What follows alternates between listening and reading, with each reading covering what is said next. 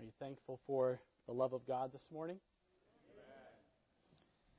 Thank you for that beautiful song. Thank you, worship team. Thank you, uh, John Alley, for leading.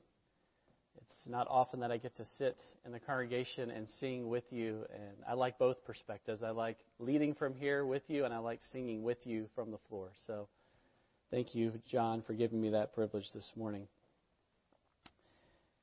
There are few professions whose name is synonymous with sacrifice. We would all agree that the word soldier would fit that description. Possibly policeman, fireman,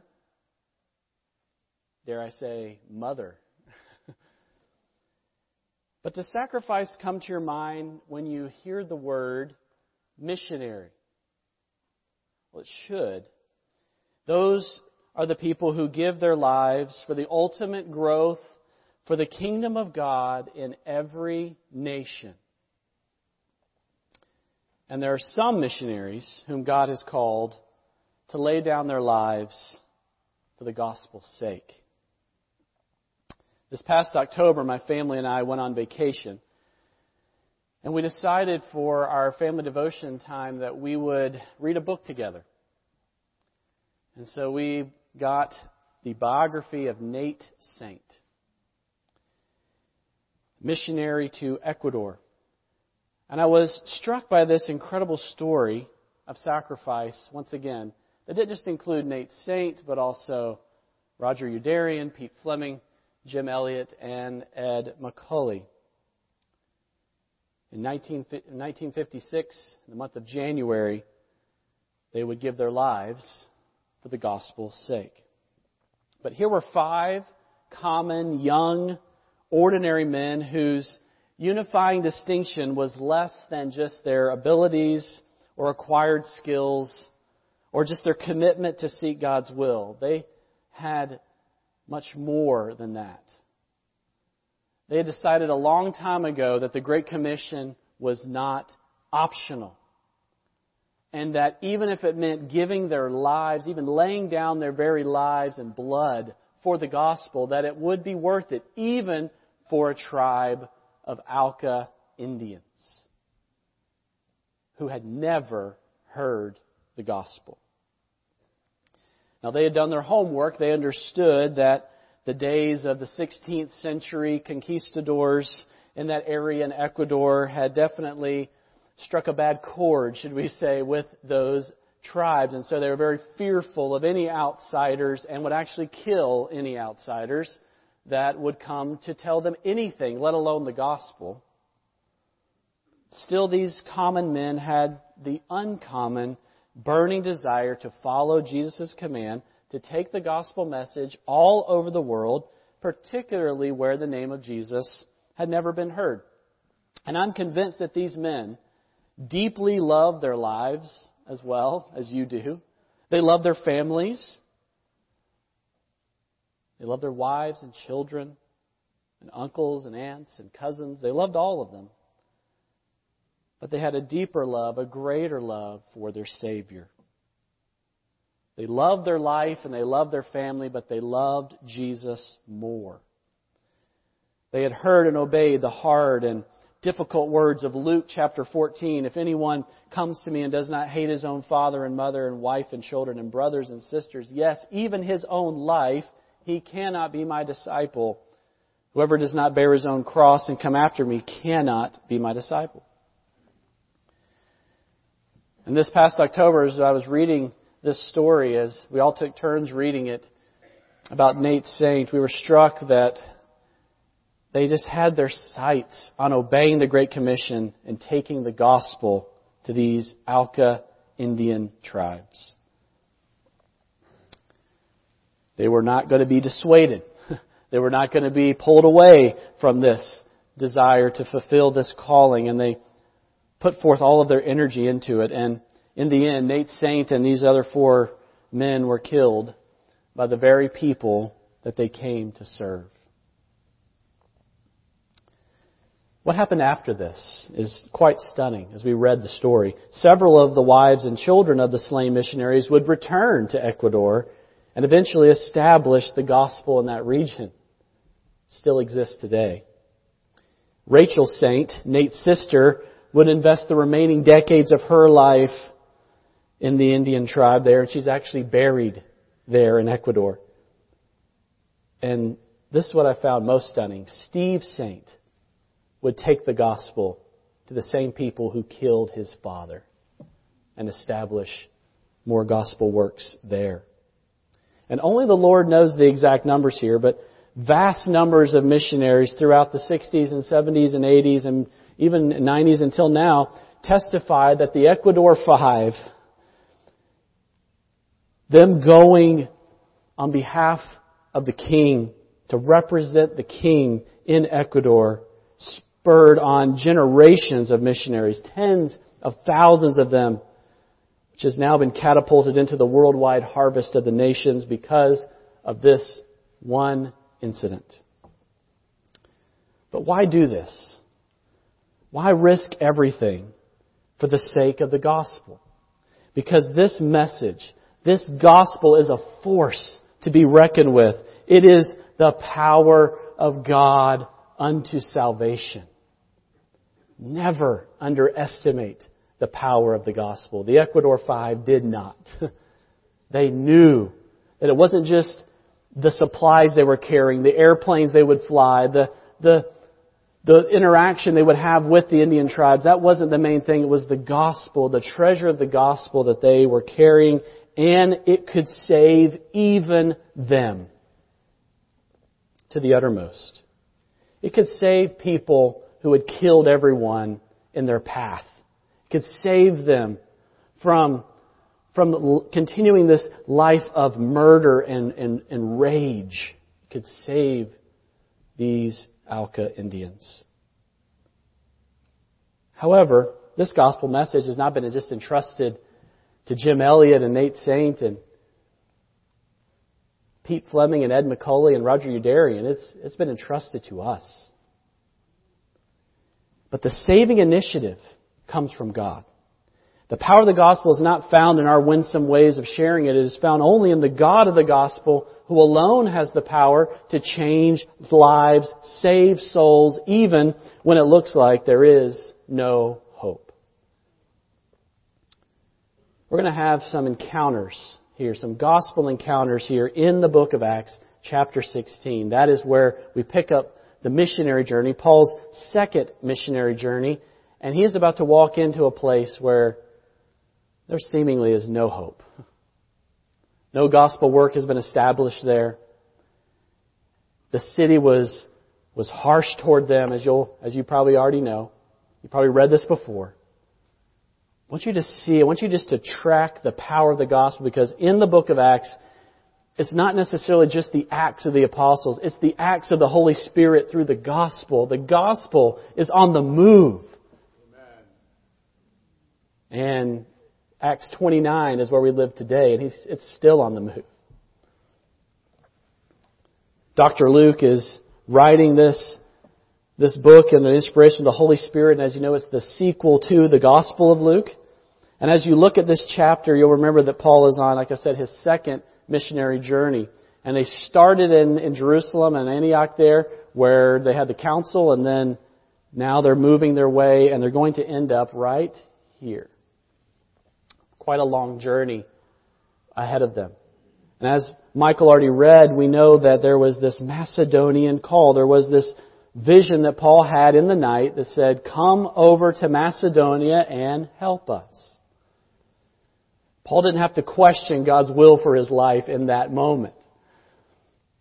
It was pretty clear where he needed to go next, even though the Lord had laid roadblocks in the way for him to go anywhere else. He made it very clear that this is where they needed to travel. And so they came down to Troas, and then Paul sees the vision, and then when they do, they and their companions move forward. Who else is with them? Not just Silas, but also Luke, the eyewitness, and a young, budding pastor called Timothy, who they picked up um, recently in the beginning of this chapter. And so, what was Macedonia like? What are they, what are they stepping into? It was a famous city that was steeped in history. It was founded by Alexander the Great, named after his grandfather, Philip of Macedon. It was a place where many famous battles were, were fought, and Roman soldiers were encouraged to retire there. And you would too if you knew that you would be exempt from paying taxes the rest of your life if you lived in Philippi. So in Macedonia, in Philippi specifically, this is a cross-cultural missionary experience that Paul is stepping into. And Paul is seeking to find a place of prayer. That's where we pick up the story in verse 13. And this morning we're going to look at three gospel encounters. Three times in this passage where we see the power of the gospel at work. I'll leave these up here for just a few seconds and then we're going to move slowly through each one. These gospel encounters, one is Lydia and her household. The second is the fortune teller and her masters. And the jailer and his household. What a great way to start a church. Get a businesswoman, a fortune teller, and a retired Roman centurion jailer. What a great way to plant a church, right? But that's what the gospel is going to do. The gospel is going to be put on display for us this morning. And I hope that this will stir your heart to think about your own story as you look at the stories of these three individuals. Number one, Lydia and her household. Verse 13, it says, On the Sabbath we went outside the gate to the river where we expected to find a place of prayer. We sat down and began to speak to the women who had gathered there. Who's the we? Luke is, is telling us that he is with Paul and with Silas and with Timothy. And this missionary quartet, as it were, they're, they, they're trying to find on the Sabbath a place of prayer. There's no synagogue that's been established yet. And so what would happen is there would be these places of prayer where people would maybe read the Shema, read, read the Torah together, have this time of prayer together, and he finds this group of women. So who is Lydia? She's the one who's kind of leading this, this little Bible study. We know that from the text that she is religious. Says that in verse 13, as they went there, verse 14, there was heard a woman named Lydia from the city of Thyatira, a seller of purple goods, who was a worshiper of God. There she, we see this. She is a religious, moral person.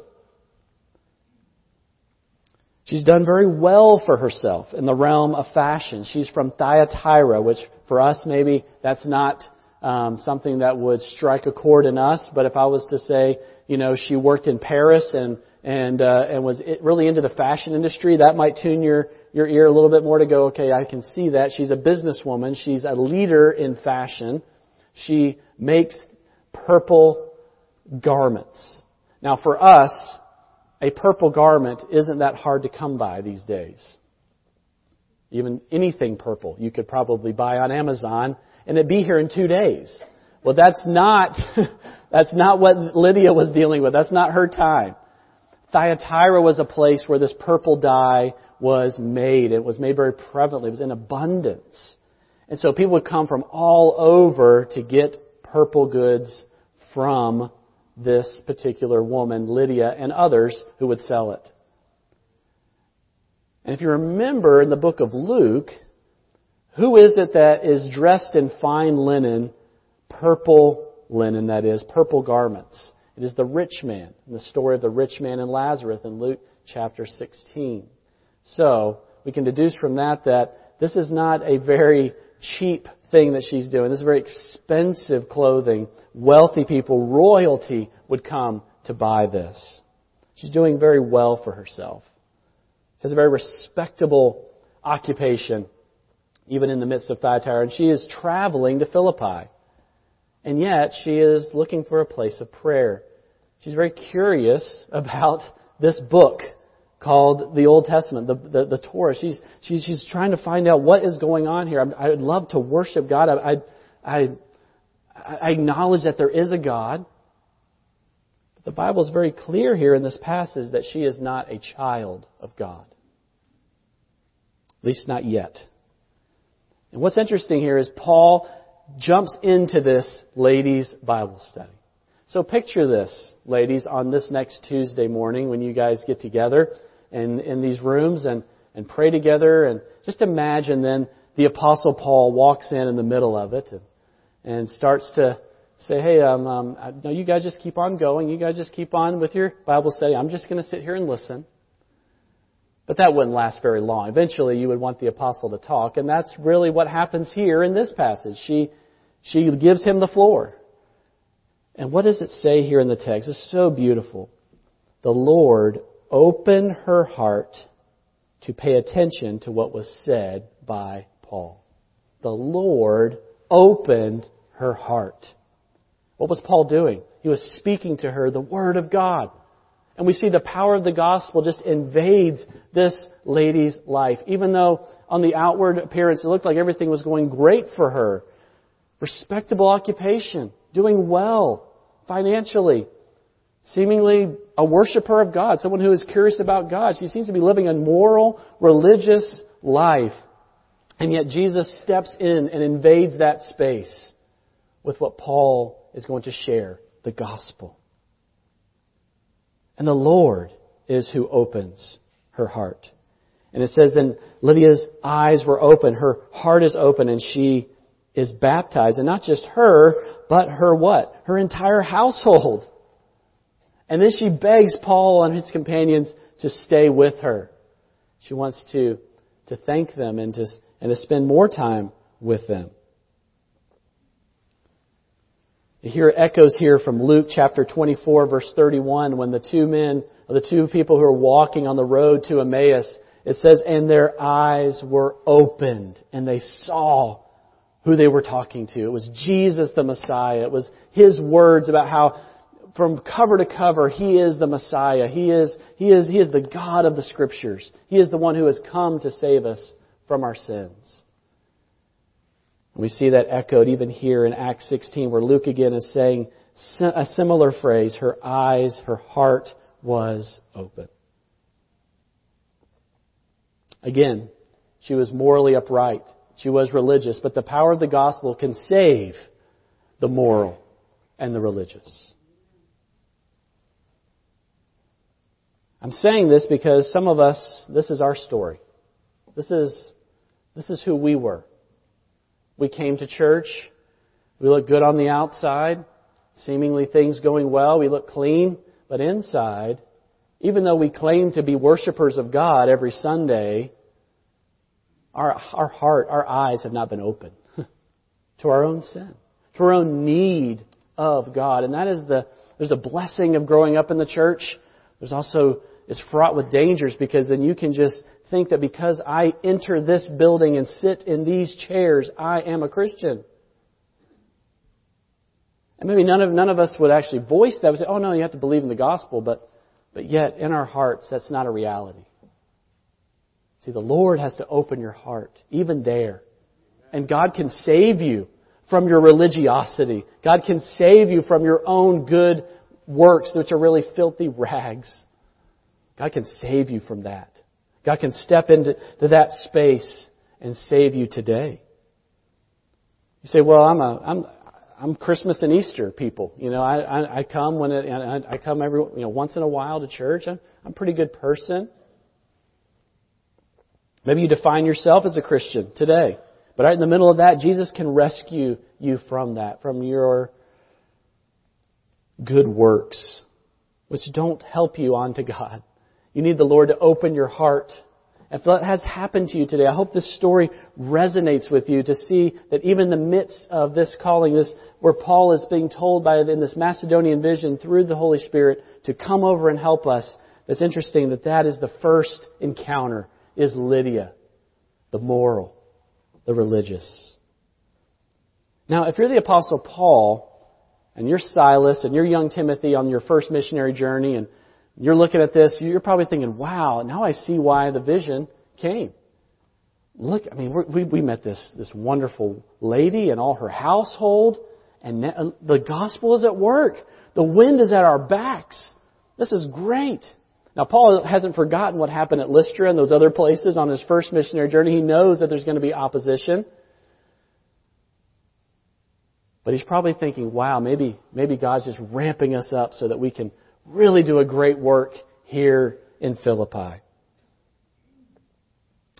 But from experience, Paul knew better. it was going to take a turn, a turn towards suffering. And the next woman that I want us to see really has nothing to do with Lydia whatsoever. They could not be more opposite. In fact, the only thing they have in common is their gender. That's it.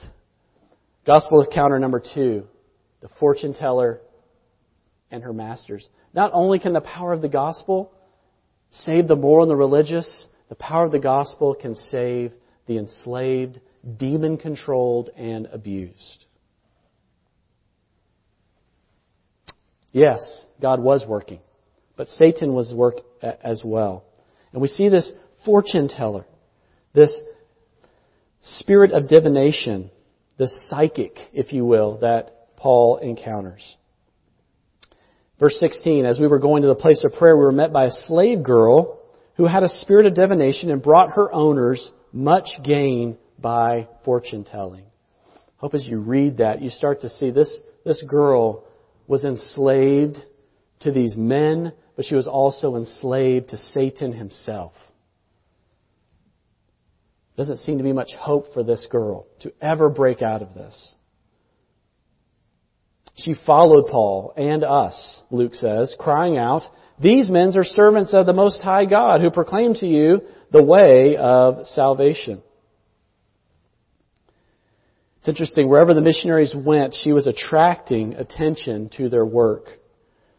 But this was a satanic attack, and we'll talk about that in just a moment. This was an attack on the gospel.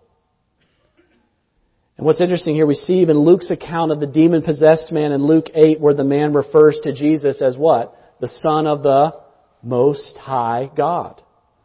And she, this, this, this slave girl, repeats the same phrase over and over. These are servants of the Most High God who are telling you the way of salvation. Now back in these times, this, a girl like this would be enslaved to these owners. Why? Because she was making money for them. And the way that she would make the money was because the people there in that city thought that she was speaking on behalf of the god Apollo. Some of your texts might even say that she had a Pythian spirit based off of the snake Python who would, who actually Apollo killed but wasn't able to destroy the snake's voice according to Greek mythology. And so Apollo still speaks through this snake's voice, and this snake can be in someone else. See how warped and wicked this is. And how this girl was, was speaking these prophecies and telling these people's fortunes. All the while, these wicked men are pocketing the money and abusing her and using her in this way. So what does Satan do here? He's, he's not coming after Paul in some OK Corral showdown where they kind of get at the end of, of, you know, of, of one street or another and they're about to draw their guns. That's, that's not what happens here. It's actually through the back door. It's very subversive. Satan is trying to derail the gospel by infiltrating it and showing somehow that, that this gospel, this, this message about the Most High God is akin to what the spirit of divination is, akin to what the demon possessed girl is saying, and twisting it. On the fortune teller's lips, this claim that Paul served the Most High God would just be misunderstood by the people. And the casual bystander could just imagine that Paul and Silas were just possessed by a God as well. She was telling the truth, but she was doing it on behalf of the devil himself to discredit the gospel, to twist it. And she didn't just do this once. In the text, she's doing it multiple times. Doing it every day. Following Paul and Silas and the companions around the city. No matter where they went, she was saying it in the background. You can see how distracting this would be after a while, right? You can see how if Paul was trying to have a conversation with someone or trying to maybe even even meet with Lydia and the other women and the other men that would be gathered there to maybe just talk about who Jesus was or even just have us a normal conversation, always having that chatter in the background. And I love how the text is so honest. Some of you have it in your, in your text where it says Paul was what? Greatly annoyed. he just couldn't stand it anymore. And he knew it was happening. He wasn't just annoyed because she was interrupting him. He was annoyed. He was frustrated because the gospel was being diluted. And they didn't fall for the devil's bait. And they remembered something. They remembered that every time a demon confirmed that Christ was the Son of God, what happened? Every time a demon says, You are the Most High God, what do we have to do with you? What does Jesus do in those moments? He does what? He casts them out. Satan keeps the pressure on. It was his first and best approach, and then Paul responds decisively and through the power of whose name? The name of the Lord Jesus Christ, the one who, who alone has the power to cast out demons. Through that name, Paul commands the demonic spirits to leave the girl. And there's a play on words here. As the demons left the girl, so the profits left the men who were making good on this girl's psychic powers. Now, my guess is here that there's not a lot of former slave girl, um, psychic, fortune telling, demon possessed people here today.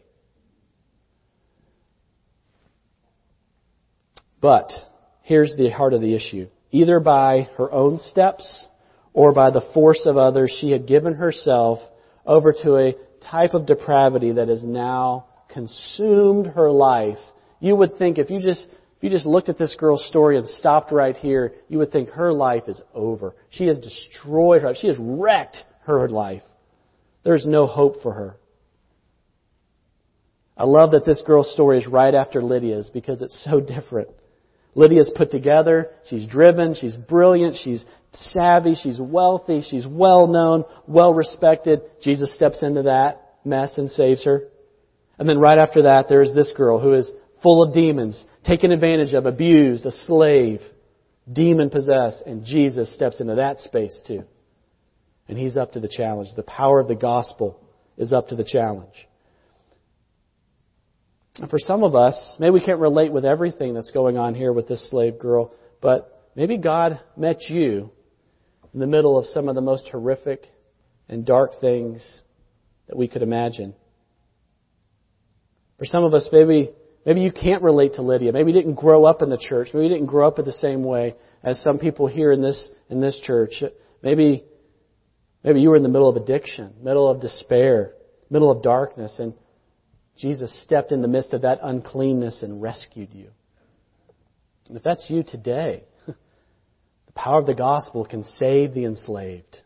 It can save the demon controlled. It can save the abused. Not just from people that are abusing you or, people, or save you just from the demons or just save you just from being enslaved, but to rescue you so you belong to Jesus forever. And you can be set free from sin. So, how did the gospel find you? In these first two stories, what is it that's coming to your mind? How did, how did the gospel find you? Consider your story this morning and rejoice in the power of the gospel. Rejoice in what it can do, this chain breaking power that the gospel has over sin, no matter what it is. And as God used Paul to drive the evil spirit from the slave girl, that would be the very act that would eventually drive Paul and Silas to a place of persecution and eventually drive them out of the city. And that is where we enter the rest of the story. The jailer and his household. This is where the winds of violence really start to start to circle, circle around the disciples. It says here, when the owners of the slave girl realized that their hope of making money was gone, they seized Paul and Silas and dragged them into the marketplace to face the authorities. They brought them before the magistrates, the governors there. These men are Jews, they said, and they're throwing our city into an uproar by advocating customs unlawful for us Romans to accept. The crowd joined in the attack against Paul and Silas, And then the magistrates ordered them to be stripped and beaten with rods or clubs. Wow, you, if you're the apostle Paul, you, you've obeyed the voice of the Lord, you have, you have uh, walked in His will, you have done everything that God has asked you to do in this moment. You, you reached out to Lydia and, and, and all of her household. You saw the gospel bring, bring a work there. You reached out to this slave girl and things, the gospel seems to be on the move, just knocking down everything in front of it, and then the whole city turns on you. Paul and Silas were in trouble.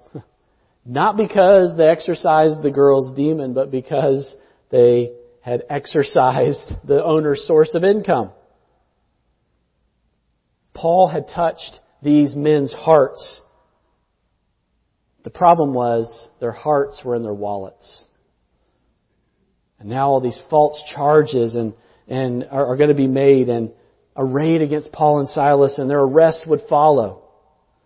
Somehow, we're not told how this happens, but apparently Timothy and Luke were able to escape. So now they've been separated from their comrades. And it says here in verse 23 that after Paul and Silas had been severely flogged, they were thrown into prison and the jailer was commanded to guard them carefully. And after receiving such orders, listen, the orders were what? To guard them carefully. But instead, he puts them in the innermost part of the cell and fastens their feet into stocks. Looks like the jailer went perhaps a step further than he should have, brutally putting them in stocks and putting them in the innermost prison lowering them into this manhole in the middle of the prison. Just a despicable place filled with all kinds of, of, uh, of vile things that I won't go into. The power of the gospel can save the hardest of hearts. This jailer, no doubt, was one of these retired military personnel. He was a Roman military veteran. And he had he was living out, no doubt, his retirement there, not paying taxes, receiving his pension, doing his thing. But no doubt he had seen no, all kinds of, of the horrors of war and the, the brutality of the Roman regime and had bought into that. And so it, it makes perfect sense why he would put these men into stocks. Why he would, why he would continue to beat them. Why he would treat them in this way, because that's what the Romans did.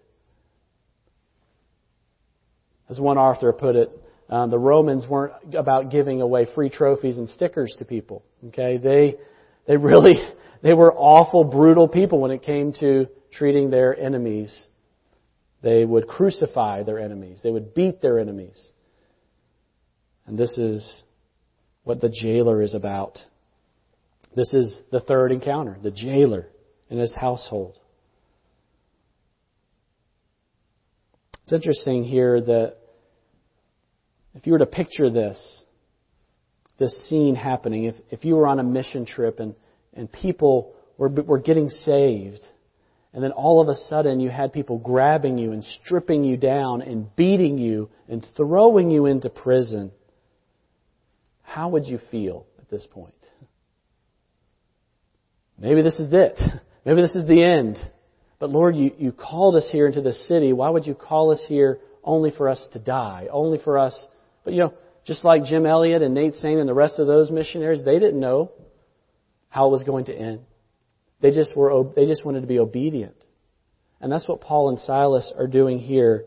And when we find them in the innermost part of the prison, when their feet are fastened into stocks, your body being contorted in different ways that it should never be contorted in, and they are bleed, their backs are bleeding from getting beaten repeatedly. What is it that we find them doing? Verse 25. About midnight, Paul and Silas were two things.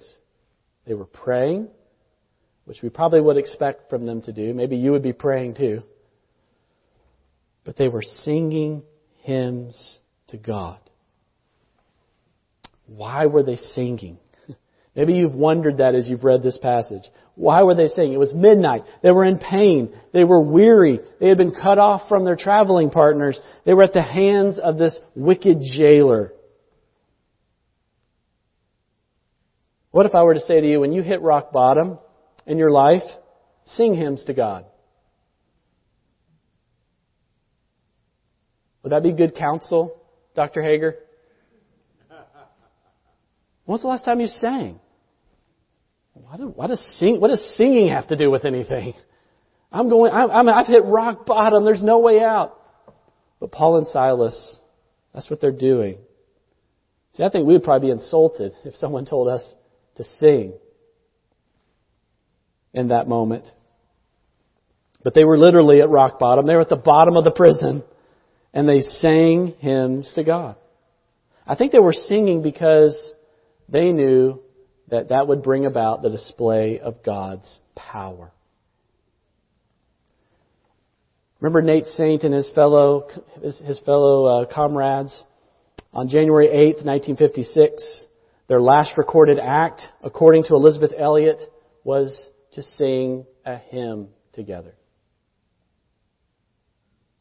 Just before they would die, for the gospel's sake. This was the hymn they sang. We go in faith, our own great weakness feeling, and needing more each day thy grace to know. Yet from our hearts, a song of triumph pealing, we rest on thee, and in thy name we go. They sang these words because they believed them. They trusted in the power of the gospel that it would prevail. Paul and Silas sang that night as a bold declaration of victory for the gospel. And what does God do? The prisoners were listening to them. No doubt the jailer was listening to them. Verse 26, and suddenly there was a great earthquake and the foundations of the prison were shaken. Little footnote. Anytime you lock up an apostle or a disciple, an earthquake usually follows. The jailer didn't realize this. But that's what happens. This singing of praise leads God to shake the foundations of the prison. When was the last time our singing caused God to shake the foundations of this building? I know a lot of us are glad that this building is not crumbling right now um, and shaking because we sing. But that was a display of God's power. And when we sing, we find joy, we find hope, we find comfort and assurance in the God we're singing about. Singing to God is the natural overflow of a heart that's been forgiven and rescued by Him. Paul and Silas are singing songs of victory. Later, Paul would write to the Philippian church in Philippians 1. He would say, For it has been granted to you on behalf of Christ not only to believe on Him, but to suffer for Him. Paul and Silas would live this out. But awakened by the noise, the jailer rushed in. He's confused. He's trembling with fear. The earthquake has not just shaken the prison, but it's shaken him to his core. And he runs up to, to Paul and he says, after Paul has told him not to kill himself, he did, there's no need to do yourself any harm. We're, all, we're still here. Because if he was caught with this, the Roman code was that he would be put to death, and so the jailer had reason to fear here. But he says, Men, what must I do to be saved? He's not coming to Paul saying, you know, I've been going over these uh, evangelism explosion notes that you left me here, and, and um, I just would like to know how I become a Christian. He has seen what this God can do. And he is saying, how can I be not just delivered from and be safe from this earthquake, but how can I be delivered from this God who seems to have such great power? What must I do to be saved? How can I, how can I be saved from this God?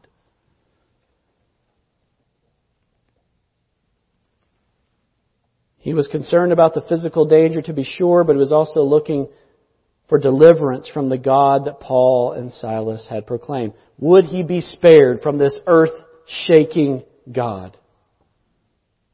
Maybe he had heard the testimony of the fortune teller. Maybe he had heard Paul and Silas even preach in the city. He had definitely handled their incarceration firsthand, so he even heard their songs in the night. But his question was sincere and earnest, and he received an answer that has resounded through the ages. You can say it with me. Believe on the Lord Jesus Christ, and you shall be saved. Paul doesn't list a system, an organization, or religion to join. He just says, believe on the Lord Jesus Christ. And that night, he was saved as well as his entire family. At that hour of the night, the jailer took them and washed their wounds. It's interesting, the one who inflicted the wounds is now washing the wounds. This jailer who had been bitter, who had been, who had the hardest of hearts, no doubt, had now been softened, had now been changed. And Jesus invades this space of this man and his family. And the power of the gospel resulted in the conversion and forgiveness of these guilty sinners. Lydia the businesswoman, the ex-fortune teller, the Philippian jailer, and probably a few ex-inmates of that prison made up the first European church. It's probably not the way Paul envisioned it when he saw the vision. Come over and help us. The rich, the poor, the slave, the free, male and female, all one in Christ. And the flag of the gospel was unfurled on a continent that needed it so desperately.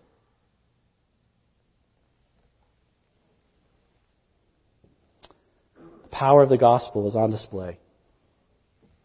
Not just then, but also now.